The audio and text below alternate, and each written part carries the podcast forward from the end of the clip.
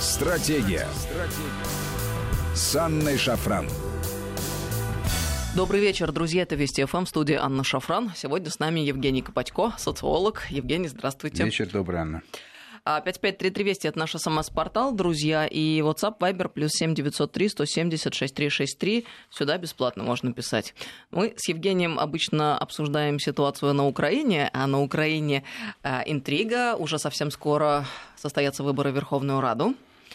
А, но это отдельная тема. Сегодня еще вступил в силу закон об украинском языке как о единственном государственном предусматривается, что граждане обязаны использовать украинский язык во всех сферах жизни, следить за исполнением закона будут специальные языковые инспекторы, смогут присутствовать на заседаниях в любых госорганах, требовать документы общественных организаций и политических партий, а, смогут и назначать размеры штрафов. Верховной Раде, к слову сказать, уже зарегистрировали законопроект об отмене закона о госязыке. Это тоже большая интересная тема парадокс, потому что, с одной стороны, вроде как всем понятно, что совсем неудобно, и практически никому не хочется жить по этому закону, а с другой стороны, рассуждения такие, мол, Найдется ли политическая воля, чтобы этот закон отменить? Но обо всем об этом я предлагаю сегодня поговорить поподробнее. Э, конечно, в ООН заявили, что закон о государственном языке на Украине вызывает озабоченность. Властям в Киеве следует, мол, обеспечить соблюдение прав национальных меньшинств. Мне вот эта строчка особенно нравится. А, то есть русский на Украине считается национальное меньшинство какая-то ерунда, честно говоря. Вот можно ли решить проблему, если не посмотреть правде в глаза и не констатировать э, реальную суровую действительность? Нельзя, Нет, нельзя. нельзя. А на Украине русские это не меньшинство. Это нормальные люди, из которых состоит, собственно, страна. Да я вообще считаю, что украинцы и русские, и белорусы один народ. Но это э, к философским больше рассуждениям на текущий момент. Короче говоря, в ОБСЕ также считают, что закон в нынешнем виде не гарантирует учета прав нацменьшинств. Такая ну, вот ситуация. Давайте спросите, обо всем по порядку. Теперь. Да, спросите ОБСЕ еще и китайскую прачечную, как говорил мой товарищ. Понимаете, спрашивать у них, тех, кто организовали все эти дела, помимо тех, что людей, которые живут на Украине. Вы понимаете, на самом деле вступило, вступил в жизнь вступил в действие закона в жизнь того, которого, в общем-то, больше всего в общем-то, мы не хотели. И все, что я мог, когда жил на Украине, до этого, э, еще до по большому счету и до Кучма, когда мы увидели эти процессы. Поэтому в Донецке в начале 90-х проходили референдумы по поводу второго государственного языка. К сожалению, я просто скажу российской аудитории следующую вещь. Вот вы там на Кучму смотрите, что там Леонид Данилович, а при нем-то принималась Конституция – и при нем не был закреплен статус русского языка как второго государственного, а все возможности для этого были. И вот продолжаем вести диалог с теми людьми, которым глубоко плевать было на русский язык. Это те люди, которые его всячески душили, и те люди, с которыми вы ведете переговоры. Ну, вы имеется в виду та часть элиты, это, однако, не к нам имеет отношение. При них закрывались русские школы, при них сокращался ареал распространения русского языка. Но самое противное, что это ключевыми носителями этого дела всего были именно русскоязычные, русскокультурные люди. И во многом, в большинстве своем православные. Понимаете, какая штука? А то, что это у меня на глазах лет 25 происходил, этот процесс, начиная от тех, даже больше лет по 30, когда перестройка там заканчивалась, эти безумная часть безумной интеллигенции, ну, которая так себя считала, рассказывали про спевучую украинскую мову. Ну, кому она мешала? Это люди, я увидел эти выступление в Донецке. Это просто, знаете, вот вы сейчас говорите, оно навеяло. Вот у меня как картинка вот этих почти 30 лет прошла, как его выдавливали из нашей жизни, как мы пытались сопротивляться, как мы говорили о том, что ареал э, сокращается, и распространение русского языка, употребление, причем во многом именно носителями этого языка. Но вот сейчас мы пришли к очередному логическому э, завершению. Скажу больше, возможностей было, и опросы мы проводили на протяжении десятилетия, скажу. И задавали вопрос всегда. Вы за то, чтобы было два государственных языка, русский и украинский, или только украинский? Но ну, подавляющее большинство, подчеркиваю, еще в 90-е годы и в начале 2000-х годов были за двуязычие. Причем большая часть была и на западе Украины. Этот слом произошел во времена правления Леонида Даниловича Кучма, не у, Кравчука. Ющенко это закреплял, и Виктор Федорович Янукович тоже приложил немало усилий для того, чтобы это случилось и в Донбассе в том числе. потому что он захотел почему-то быть президентом всей Украины, но как-то не очень думал о том, что наши земляки это ну, как-то нужно поддерживать свою интеллигенцию, свои традиции, свою культуру, свою историческую память. Но почему-то у донецкой элиты ну, мозгов для этого не хватило, к сожалению. Об этом говорено было. Много ребят говорило об этом. Не я один был. Э, таких людей было много, и те, которые занимали очень высокие должности, и те, кто представляли экспертное сообщество, но никого это не трогало. То есть они решали свои задачи, решили таким образом купить себе индульгенцию для того, чтобы сохранить власть. Они не сохранили власть и потеряли русский язык. Но Янукович вообще печальный пример во всех отношениях. Это же надо так а, двигаться в сторону Европы и цивилизации, а, наделать по пути столько ошибок, в результате которых, собственно говоря, и потом потерять все от слова совсем. Знаете, Аня, можно. Я сейчас не в плане выступил критик. Знаете, вот не то, да что я там понимаю, да. это я так, в плане да, философских я, рассуждений думаю, я как же оно бывает да. и отзывается потом ведь против тебя, тогда, когда ты действуешь в разрез А вот теперь, с понимаете, у народа, русской элиты, у российской элиты, у них нет переговорщиков. Вот эти вот, знаете, идут выборы. Я сейчас вот каждое слово там ну, фильтрую с точки зрения того, чтобы вражинам не дать повода для того, чтобы как-то критиковать ту часть оппозиции, которую я вообще оппозицией не считаю. Это люди, ну, слушайте, в списке Киева. Это вообще что-то это, что-то с чем-то, который один из тех, кто уничтожал Донбасс. Понимаете, разговор хотели поговорить о чем? О галушках. А вы людей в Донбассе спросили, хотят ли они говорить? Что там обстрелы с 15 года такого не было. Понимаете, я когда вот эту жуть прошлой недели наблюдали, у вас как-то это ну, не знаю, либо люди включили внутреннего цензора, либо как-то какие-то другие мотивы сработали. Вот. Но хочу вам, Аня, сказать, что, ну, не знаю, ну, более такого какого-то жесткого в период избирательной кампании действия я еще не встречал. Вот и последствия такие. Я не знаю, какие они рейтинга не добавили никому. Понимаете, какая штука? А то, что там кто из них будет, и сейчас люди говорят, куда, за кого голосовать, тут до выборов меньше недели осталось. Но пройдут выборы. Там речь сейчас идет о том, сможет ли Зеленский получить большинство конституционное или простое. Вот давайте лучше о социологии, давайте, потому что все слова дальше, он говорит, на мате не ругался, он на нем разговаривал, а мы же люди интеллигентные с вами. Поэтому давайте, если вам интересно, давайте мы социологический очень расклад. интеллигентны да. и любим располагать да. фактами. Да.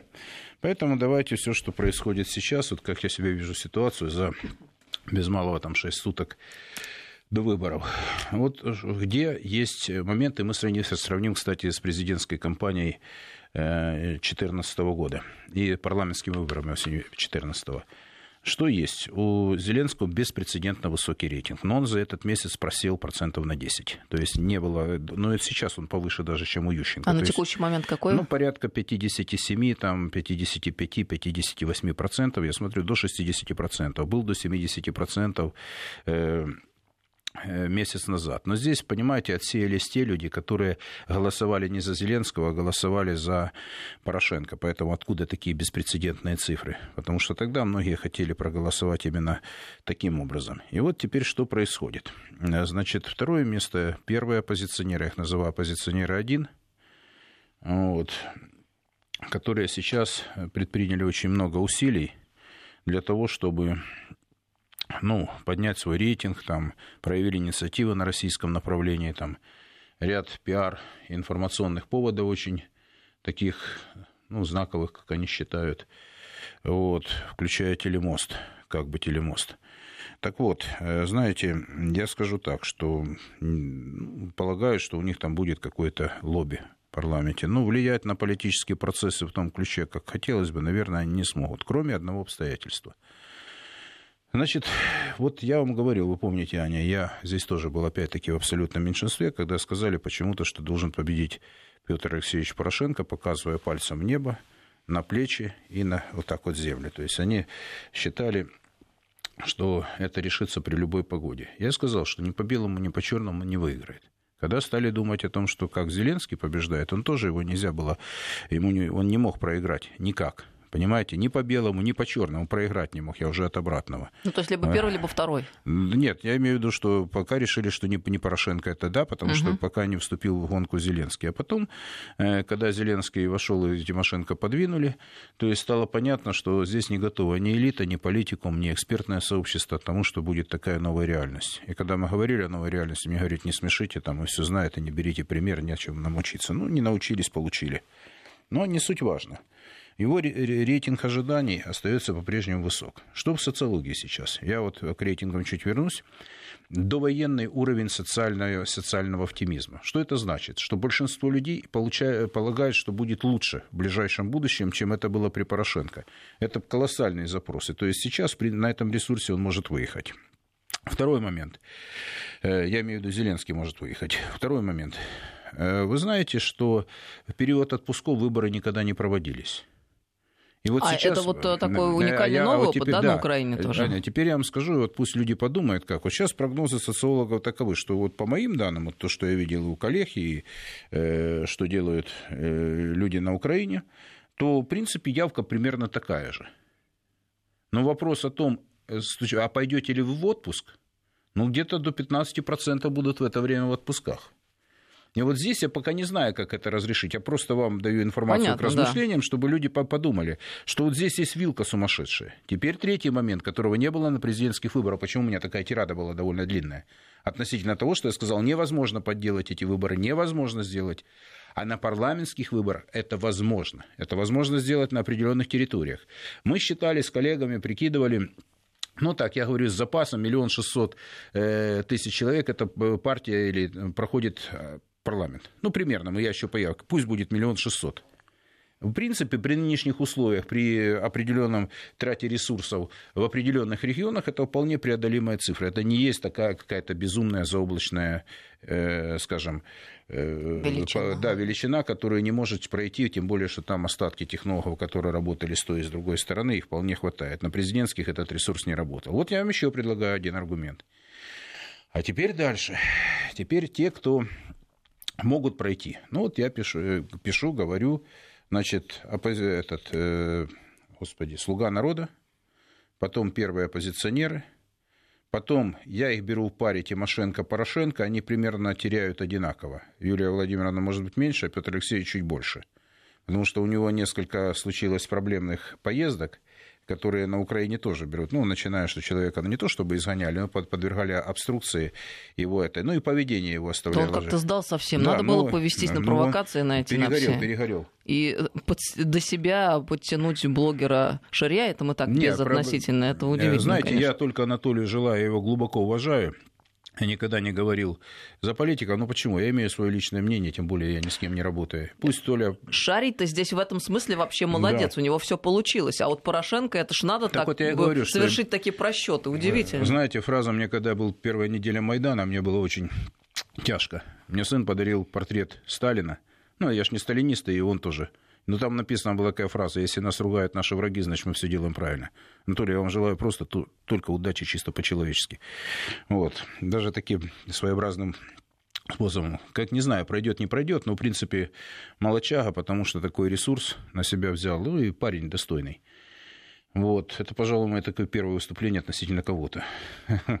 Теперь следующий момент. Э, кто может еще пройти? Ну, по поводу Смешко, вопрос пока повис в воздухе. Но если ресурса хватит, организационно вполне задача может быть решаема. Кто не пройдет?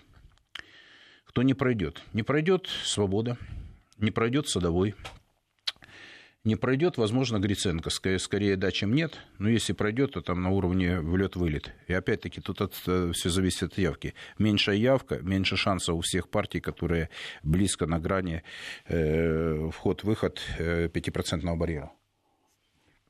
Извините, иногда просто э, сленг употребляю, но думаю, слушателям это будет понятно. Теперь вопрос, касающийся того, какие еще могут быть политические проекты. Ну, вторые оппозиционеры. Ну, тут пишут много, они в конфликте. Я не думаю, что это спор, который носит такой экзистенциальный спор. Да нет, это я утрирую. Но там есть нюансы, действительно. Донецкие пытаются как-то там отстроиться, хоть попытка выйти Я уже говорил об этом из коматоза, но что-то тяжело получается, тем более там тоже свои демарши есть, я здесь буду еще более аккуратен. Там много людей, которых я уважаю. Ну, пусть они как-то стараются в этом деле, но там действительно с той командой, которая вторая, ну, имеется, которая идет типа выше их, но там есть проблемы внутренние, если взять списочный характер нынешней оппозиции, с которой часть российской политической элиты пытается вести переговоры, ну, Аня, ну это решать, наверное, им тут точно. Ну, сказать-то можно ж об этом, я думаю. Сказать можно следующее. Конечно, можно дать цену, бросить 25% цены на газ. Ну а что, кто мешает сделать инициативу для разговора о том, чтобы убрать налог на войну, который вел Порошенко? Каждое предприятие Украины платит деньги, даже те, которые работает. Действует по текущий да, момент. Да, оно действует. А, а что это за налог, налог в каком войну, размере? Как, да. Ну там кто-то говорит до полутора процентов, кто-то еще платит деньги. Каждая компания, подчеркиваю, на Украине платит деньги на войну. Отменяется закон, вы же в состоянии войны не находитесь. А скидка на газ это хорошо. Это все хорошо. Я только за. А как быть? Потому что эти деньги идут на войну в Донбассе. Понимаете, Донбасс просто, знаете, я как я говорил, у меня были очень такие тревожные моменты, связанные с президентскими, с постпрезидентскими, э, ну, с, вернее, с постпрезидентской ситуацией и нынешней парламентской. Знаете, э, я думаю, что Донбасс сейчас как использует как монету какую-то в розыгрыше, как заложник он этого ситуации, потому что донецкая элита оказалась в очень уязвимом положении – вот. А те люди, которые пытаются сейчас, это в частности первые оппозиционеры, я их называю, э, ну, Донбасс использует в своих политических целях. Это очень печально. Ну, очевидно, Анна, ну, значит, кто-то недооценил до конца риски или не оценил те, вернее, не, да не то, что недооценил, не оценили до конца риски, которые могут с этим быть. В Донбассе сейчас что-то видят. Что думаете, люди в восторге были от того, что происходит сейчас? Нет, конечно. А почему люди должны от имени Донбасса выступать? От имени Донбасса есть вполне достаточно большое количество достойных людей, которые, в принципе, и люди с той, и с другой стороны могут принять. Или, в конце концов, между собой договориться. Это больше обращение к Донбассу, потому что Донбасс убивают. Вот просто убивают. Это все разговоры о том, что решаются вопросы. Вот последняя фраза звучат о том, что закон о языке о том, что если будет Донбасс возвращаться, я же это у вас по новостях, в ленте новостей идет, если возвращаться будет на Украину. Ну, вы думаете, что у людей в голове происходит? Русские паспорта получают, и если возвращаться на Украину согласно Минску. Это просто э, ну, не поддается никакому разумному объяснению и натуральная шизофрения. То есть, если вы э, во всех своих программах обязательно упоминаете там, вопрос Крыма и вопрос Донбасса, и одновременно с этим вы топите за закон об украинском языке, языке и говорите, что это единственно возможный путь, угу. то одно ведь другим не бьется, это логика очевидная. Оно не бьется точнее, уже точнее, много лет. Точнее, логика отсутствует напрочь в этом смысле. Это... Каким образом вы собираетесь привлечь Донбасс и пойти на переговоры, о которых как бы все заявляют. Это говорит о том, что Донбасс... Если людям, которые живут на Донбассе, и которые ушли, собственно, от вас именно по причине того, что вы их гнобили, давили, э, не будут иметь возможности исповедовать свою веру, говорить на своем языке, жить своей собственной культурой. Ну, вот теперь возвращаясь к языку, вот смотрите, я вам скажу, тоже как бы не буду я тут стесняться особо. Говорили об этом и российской элите еще в нулевые годы, в начале нулевых годов. Вы проиграете Украину и по языку в том числе. По той простой причине, что, знаете, что в Донбассе происходит, когда ну, учебники о том, что это какая-то территория другая, что все там на украинском языке должны говорить. И плюс э, разговор о том, что национальное меньшинство. Я опросы эти проводил в нулевые годы, в начале десятых. Большинство граждан Украины, вот я в эфире это говорю прямом, не считали русских национальным меньшинством. Мы, мы эту страну создавали вместе. И раз получился 91 год... Государство, случай... образующее нация, да, это так да. называется. Ну, я говорю, мы создавали страну. Я вот это хотел уйти от этой именно фразы. Мы создавали эту страну, наши предки завоевывали ее, отвоевывали, создавали города, Одессу, Херсон, Николаев, Донбасс, которому Донецку в этом году 150 лет, моему родному городу. Это создавалось все в Российской империи. Украинцами, русскими, татарами, евреями, кем угодно. Все, кто приезжали. Это был большой плавильный котел.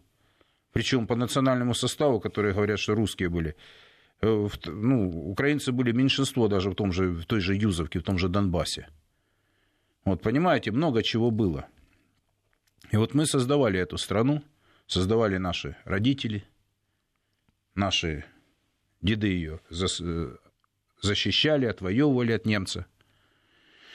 Но сейчас мы имеем такую ситуацию, при которой, в общем-то, язык должен быть, э, в общем-то, ключевой темой. И я считаю, что любые переговоры, вот считайте так вот, как там будет элита разговаривать, пока вы не решите вопрос о том, что да не, э, русский язык второе государство, не о чем разговаривать. Мы сейчас прервемся на несколько минут. На новости продолжим скоро. С нами Евгений Копатько, социолог. Стратегия. Стратегия. С Анной Шафран. Добрый вечер, друзья. Мы продолжаем беседу. С нами Евгений Копатько. Сегодня в программе 5533 Вести СМС-портал и WhatsApp Viber плюс 7903 176 363. И сейчас вслед э, нашего разговора по поводу возвращения, возможности возвращения Донбасса в состав Украины и закона об украинском языке. Вот что подумал. Это, конечно, такое лирическое отступление. Надо же все как бы э, доводить до какого-то логического завершения, чтобы система была стройная. Вот если параллельно на Украине идет процесс декоммунизации, то логично было бы на Крещатике э, уничтожить и снести все здания сталинской эпохи, но чтобы было все уж точно как следует декоммунизировано.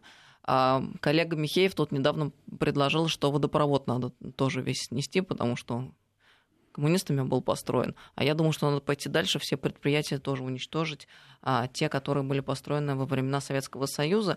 И тогда а, можно полагать, воцарится мир и благоденствие на Украине, да, ведь она будет полностью декоммунизирована, а закон об украинском языке будет действовать, и надо думать, что тогда наступит всеобщее счастье, так? Ну, знаете, счастье не наступит. Придет беда, другая, потому что это будет пустыня, потому что сразу вспоминается Днепрогэс, Вспоминается все, что построено во Львове, школы, заводы, в центре Украины, электростанции. Все построено при Советском Союзе. Почему выходит так? Здесь играем, здесь не играем, а здесь рыбу заворачиваем? А дело в том, что это мы приучили их к этому.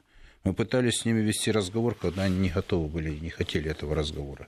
Они делали вид, как Минские соглашения, что они разговаривают с Россией, а под шумок делали то, что они хотели. То есть они отдаляли, они создавали условия, при которых мы будем отдаляться друг от друга. А люди это видели, задавали вопрос, русские, зачем вы ведете с ними разговоры? Они говорят, вы ничего не понимаете.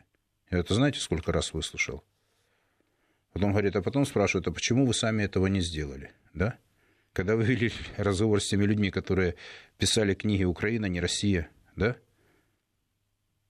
С теми людьми, которые обеспечивали украинизацию – ну ладно, дальше я за кадр ставлю, пусть компания закончится, я там уже как-то отыграюсь на всем. Кстати, насчет Порошенко, а вот э, если поподробнее здесь поговорить, он проходит, не проходит, как он полагаете? пока проходит, пока проходит, но шансы у него падают. Тут еще, Анна, да, мы начали разговор, давайте о том, что пока ближе, печально, но близко.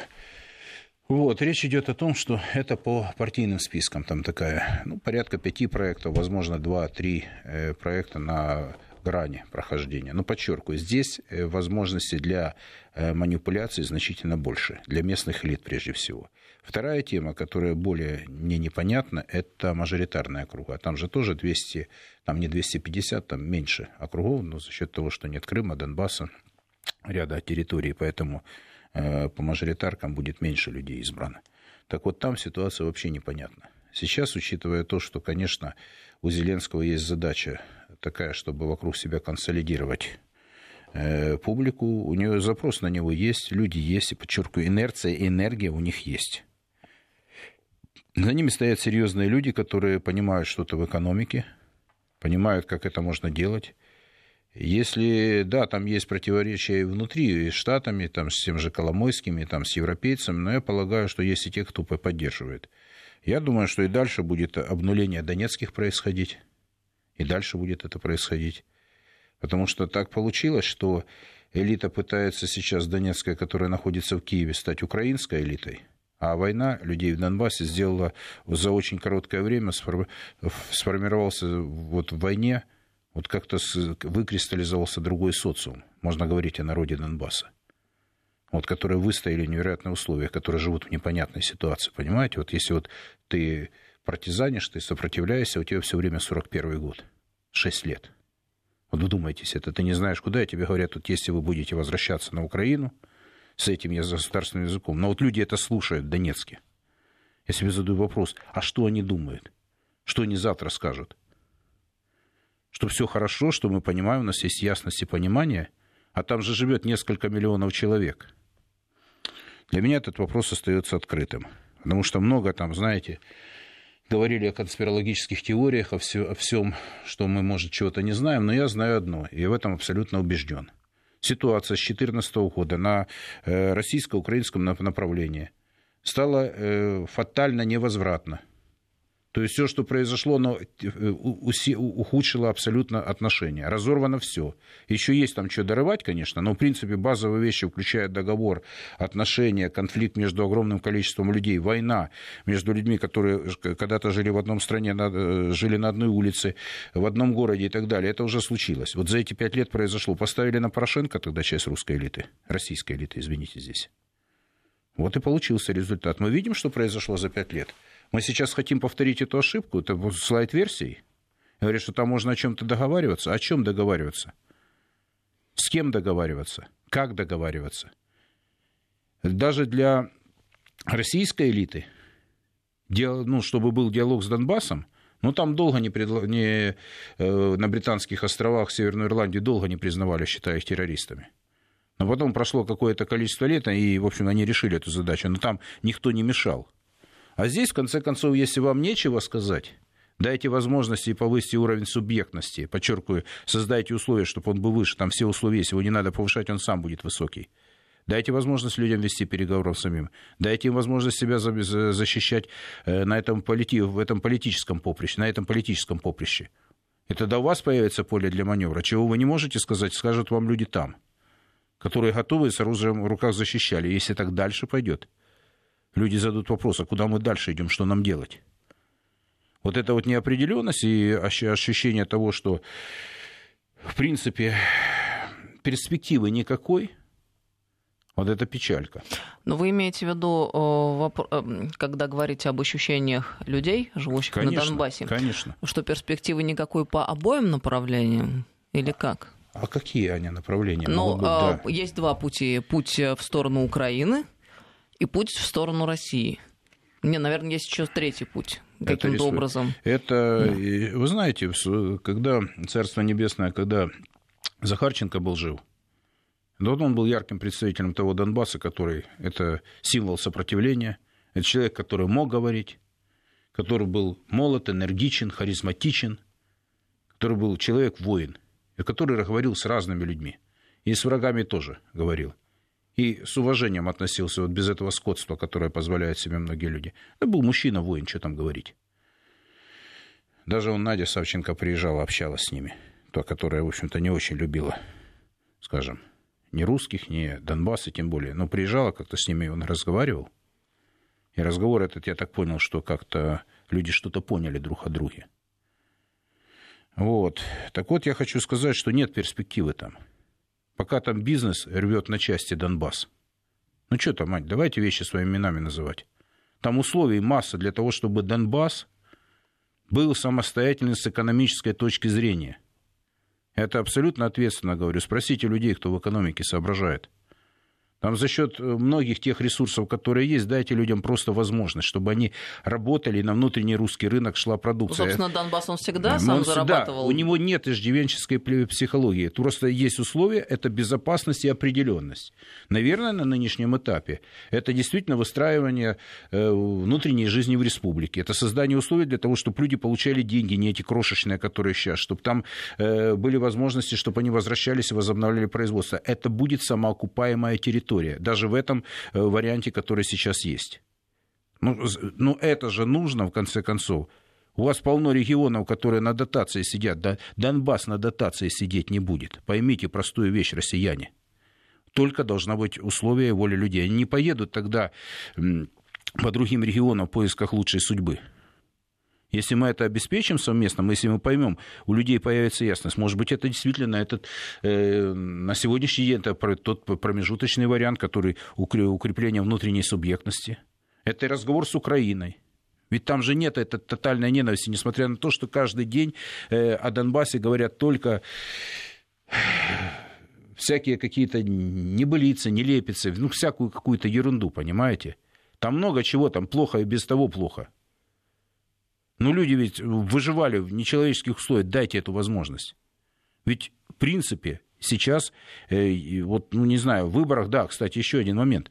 Опять-таки повторяется президент, в смысле, президентская кампания. Миллионы людей в кампании не участвуют. Тот же Донбасс не участвует. Вы как хотите его возвращать? За кого голосовать? Они даже за оппозиционеров голосовать не будут ну, на территории республик. Ну, как-то думать нужно, соображать какие-то условия, что, может быть, какие-то условия там для диалога, для контактов, не только линии МИДа нужно заниматься. Не только по линии других. Есть масса людей, которые могут быть, выступить как, э, ну, если не переговорщики, как люди, которые организовывают диалог. Там полно меняемых людей на Украине. Ну да, потому что сказал какие-то вещи, что за диалог они очень сильно рискуют, я это тоже понимаю. Но подчеркиваю, там полно достойных людей. Мы, мы здесь, понимаете, в России получилось вот это вот кривое зеркало, потому что этих уродов, которые приглашаете на эфиры, многих, которые как бы выступают от имени Украины. Извините, я по-другому не скажу. Но эти псевдоукраинские эксперты, ну, вот там многие, точнее, которые... украинские псевдоэксперты. Послушайте, вот как угодно, я называю их моральными уродами многие, которые работали на все политические режимы. Я говорю многих из них, я фамилии специально. Там есть достойные ребята приезжают из Украины. Есть вот, достойные, да. Достойные, которые и с чувством достоинства, и профессионалы и так далее. Но вот эти, которые халуйствовали у Януковича, там на зарплате сидели, которые сидели у Ющенко, которые у Кучмы работали, которые ничего не ну, я же говорю, что, может, у Зеленского хватит ума хотя бы их не взять в этот расклад. Потому что они тоже отвечают за то, что происходит в нашей стране. Они тоже несут прямую ответственность. А у россиян сложилось вот такое преломленное, что вот такие все хохлы тупые. Но нельзя мерить по некоторым персонажам, потому что, ну, ладно, это отдельная история, не хочу я тут вмешиваться, но понимаете, вот, вот здесь произошло это преломление. Ну а почему, с другой стороны? Во-первых, я не думаю, что у россиян сложилось э, такое вот эм, ощущение, о котором вы говорите, потому что все-таки у нас очень, у многих есть родственники на Украине, и мы сами, в общем, не чужие люди между собой, угу. первое. А второе, а, откуда, э, где вообще находятся корни этой ситуации, почему? Ведь Киев сам себя позиционирует именно таким образом. Да, да мы говорим эти вещи, да, мы поддерживаем Бандеру, да, мы поддерживаем Шухевича, мы говорим, что украинский язык единственный возможный язык, при том, что сами дома со, в своей семье беседуем по-русски. Ну как, они же сами хотят, чтобы их так воспринимали, их так воспринимают. Вы знаете, на самом деле они под шумок. Они решают более серьезные задачи по отрыву огромного количества людей от России. Это, собственно, случилось уже. Вот они свою задачу решили. То, что у Порошенко пять лет успешного управления, и это подтверждаю вам сейчас в эфире. Все, что он хотел, вместе с теткой Хиллари и Лично с Байденом, для себя да, он реализовал. Они все резали по полной программе. Только народ остался за бортом, народ Нет, Украины. почему? А часть народа осталась там с, с безвизом, часть эта миграция усилилась, люди э, начали еще больше уезжать за границу. По уровню депопуляции Украина там вышла на первое место в мире населения. Вот вы понимаете, самое жуткое, это я на немцев ссылаюсь, первое место мигранты уже в Европе, это не арабы и не беженцы из Африки. Это украинцы. Действительно? Да, они там говорят, что из общих мигрантов там, по-моему, 17 или 18 процентов. Вот думайтесь в это. От Португалии до Польши. Ну, Польши только миллион сто. А там же и те, которые работают, гастеры. А те, которые семьи перетащили, ну, Польша самая массовая. Ну, ничего, они глубоко плевали на законы э, Евросоюза о том пребывании временном. То есть, а теперь э, немцы думают, а почему часть украинской рабочей силы не переманить туда? Вот, пожалуйста, решается задача.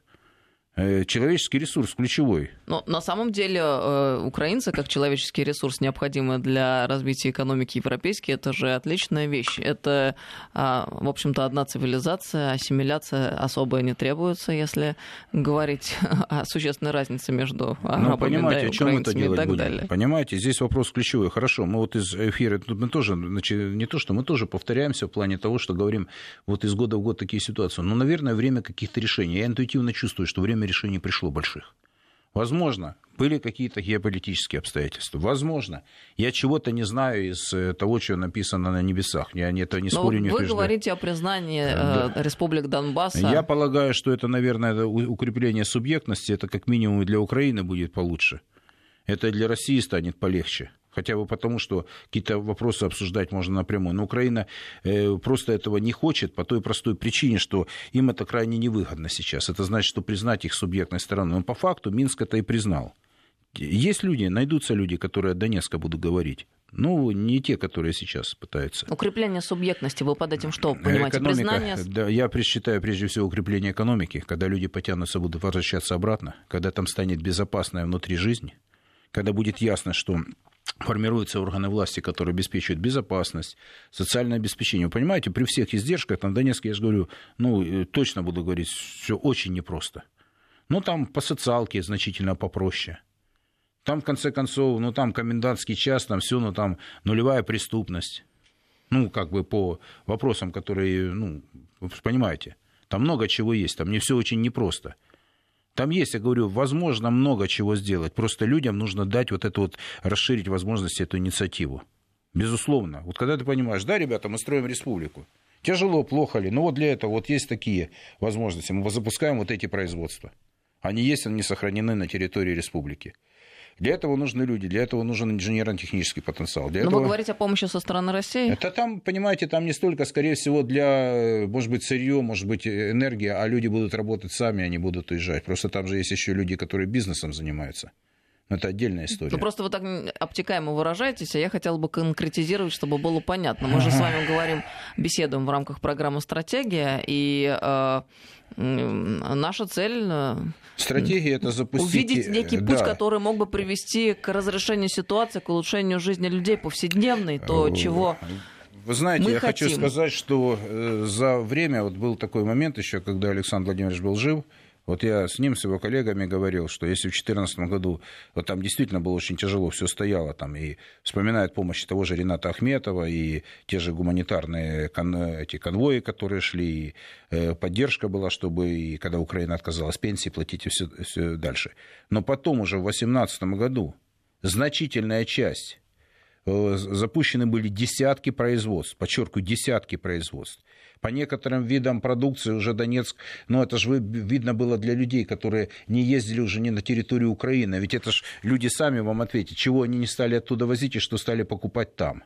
То есть изменился и поток товаров, и какие-то э, передвижения людей там связаны ну, как бы со своим ну, жизненным обеспечением. То есть в любом случае э, экономика уже перестроилась, она Но уже не будет она прежней? Бы, она прошел процесс, который перестройки. Его бы тогда завершить, его бы тогда усилить, и, подчеркиваю, Донецк мог выйти на самоокупаемость и решить многие вопросы. Потому что здесь поддержка, ведь понимаете, там же э, бизнес между собой договаривался, там же, как, э, они же говорят, что там на дотации Донбасс сидел, но это просто говорили безголовые люди, которые не понимали, что Донец до войны, еще раз говорю, это 14 с Луганском процентов ВВП, это 18 процентов промышленного потенциала, это 25 процентов экспорта. Что такое две области 27 субъектов? Вот такой был, э, такая была раскладка. Они сказали, что на дотации сидели, не было там дотации. Эту дотацию, в общем-то, за счет того, что Киев не дает те деньги, которые заработали люди Донбасса. Ну, в этом смысле картина, конечно, безусловно перспективная. Почему? Вот смотрите, если бы осуществить и осуществилось все то, о чем вы сейчас говорите в плане помощи экономической и укрепления ситуации, да, то это что бы дало? Вся остальная Украина, все остальные регионы увидели бы, что те люди, которые на Донбассе самоорганизовались, имея волю к тому, чтобы не согласиться, а продвинуть свои идеи, свои представления о жизни, они и живут иначе и лучше. И это, безусловно, было бы очень мощным стимулом а, для пересмотра вообще всей ситуации, которая складывается с нынешним эстаблишментом киевским. Абсолютно. То есть вы подтвердили то, что я вам сказал. Не потому, что обтекаемо. Просто есть, ну, знаете, не тут... Я же нужно говорю очень как бы четко и внятно. Я просто говорю, есть условия экономические, прежде всего, для того, чтобы Донбасс самостоятельно мог, как республика Донецкая и Луганская, существовать. Точка. Не существовать, жить, извините, слово существование это не для них. И вот для этого нужно, в общем-то, достаточно немного – вот, но тем не менее, тем не менее, если люди, вы правильно сказали одну вещь, у них хватило воли сопротивляться, как-то уж трудиться, уж понимаете, а не с фанатизмом. Безусловно, будут. да. То есть, если воля так, как есть. они отстояли, то есть там воля, ну, тут обсуждать не надо. И вот это общество народ, им нужна хорошая светлая мысль, им нужна хорошая идея. Им нужно то, чтобы они, ну, понимаете, подумали, ребята, все, пошел процесс, вот здесь вот наши земляки, здесь вернулись те, здесь мы делаем то, мы создаем это производство, и каждый день в новостях, и пошли новости. Но это, ну, тут не, ну, не надо быть семи пядей во лбу. Ну, вот мне непонятно, почему до сих пор существуют ЛНР и ДНР, и почему не объединились две народные республики, хотя со всех точек зрения и с точки зрения логики это было бы правильно и необходимо. Слушайте, есть масса вопросов. Я это тоже вопрос задавал Александру Владимировичу и другим ребятам, там, которые Донецкие. Ну, слушайте, это не та, это не самая там задача была. Да потому что Донбассу, в принципе, вот ЛНР, ДНР, как мне кажется, надо переучредиться. Вообще просто переучредиться. Назваться как-то по-другому. Малороссия. Да вообще назовитесь Украина. Вы знаете, уже Если там вы так за, себя ощущаете. за Новороссию, за Малороссию там масса вопросов возникла. Но недавно... это же мысль, которую Захарченко в свое время продвигал. Вы знаете, я вот прочитал недавно э, роман «Фантасмагорию» Захара Прилепина «Некоторые не попадут в ад». Ну, я тут не делаю рекламы, я просто говорю, ну, людям интересно почитать о событиях того времени, очевидцами которого это и ну, являлся, да. Я хочу сказать, знаете, как бы там ни было, вот э, нужны мысли, нужны действия, и не переучреждение. Вот здесь должна быть воля, вот какой-то первый шаг очень сильный, э, очень сильно сейчас я вижу, что и президент Российской Федерации много чего сейчас, вот каких-то заявлений сделал. Вот сейчас бы элите подстроиться под это бизнесу, действовать так что вот в унисон. Ну, тогда, наверное, Я результаты должен, будут. думаю, это должен быть системный процесс, ну, всесторонний. Мы Вы готовы... сказали не об этом. Нет, я думаю, и идеология, и экономика, все должно идти вместе Все, что параллельно. можно, мы для этого сделаем. Я говорю, просто вот нужно Донбасс поддержать, и он пойдет сам. Спасибо вам большое за очень интересную и вообще-то духоподъемную беседу. Я верю, что Настроение будущее... вообще очень поганое, поэтому ну не дождутся. Знаете, но постоянно быть в обороне нельзя. Мы это, должны же побеждать. Это жуткая ситуация, я с вами совершенно согласна. И мне кажется, хорошо, что мы с вами об этом говорим в нашем эфире, потому что а, проблемы, они должны быть понятны. С тем, я чтобы... надеюсь, за исключением малых моментов, я все-таки четко да. изложил, что я хотел сказать. С тем, чтобы понять, каковы должны быть действия, мы должны понимать, какова ситуация в поле. Реальная. Ну, поле как-то так. Но я убеждена, что будущее Спасибо светлое, вам, правда, не за горами. Нету только, иного выхода, только кроме у вас как на нам быть вместе. я могу эти вещи сейчас говорить. Мне говорят, не трогай этих, не говори. Спасибо вам большое. Евгений Копатько был с нами сегодня в студии, социолог. До новых встреч. Это Вести ФМ, друзья. Слушайте нас круглосуточно и без выходных. Стратегия. Стратегия. С Анной Шафран.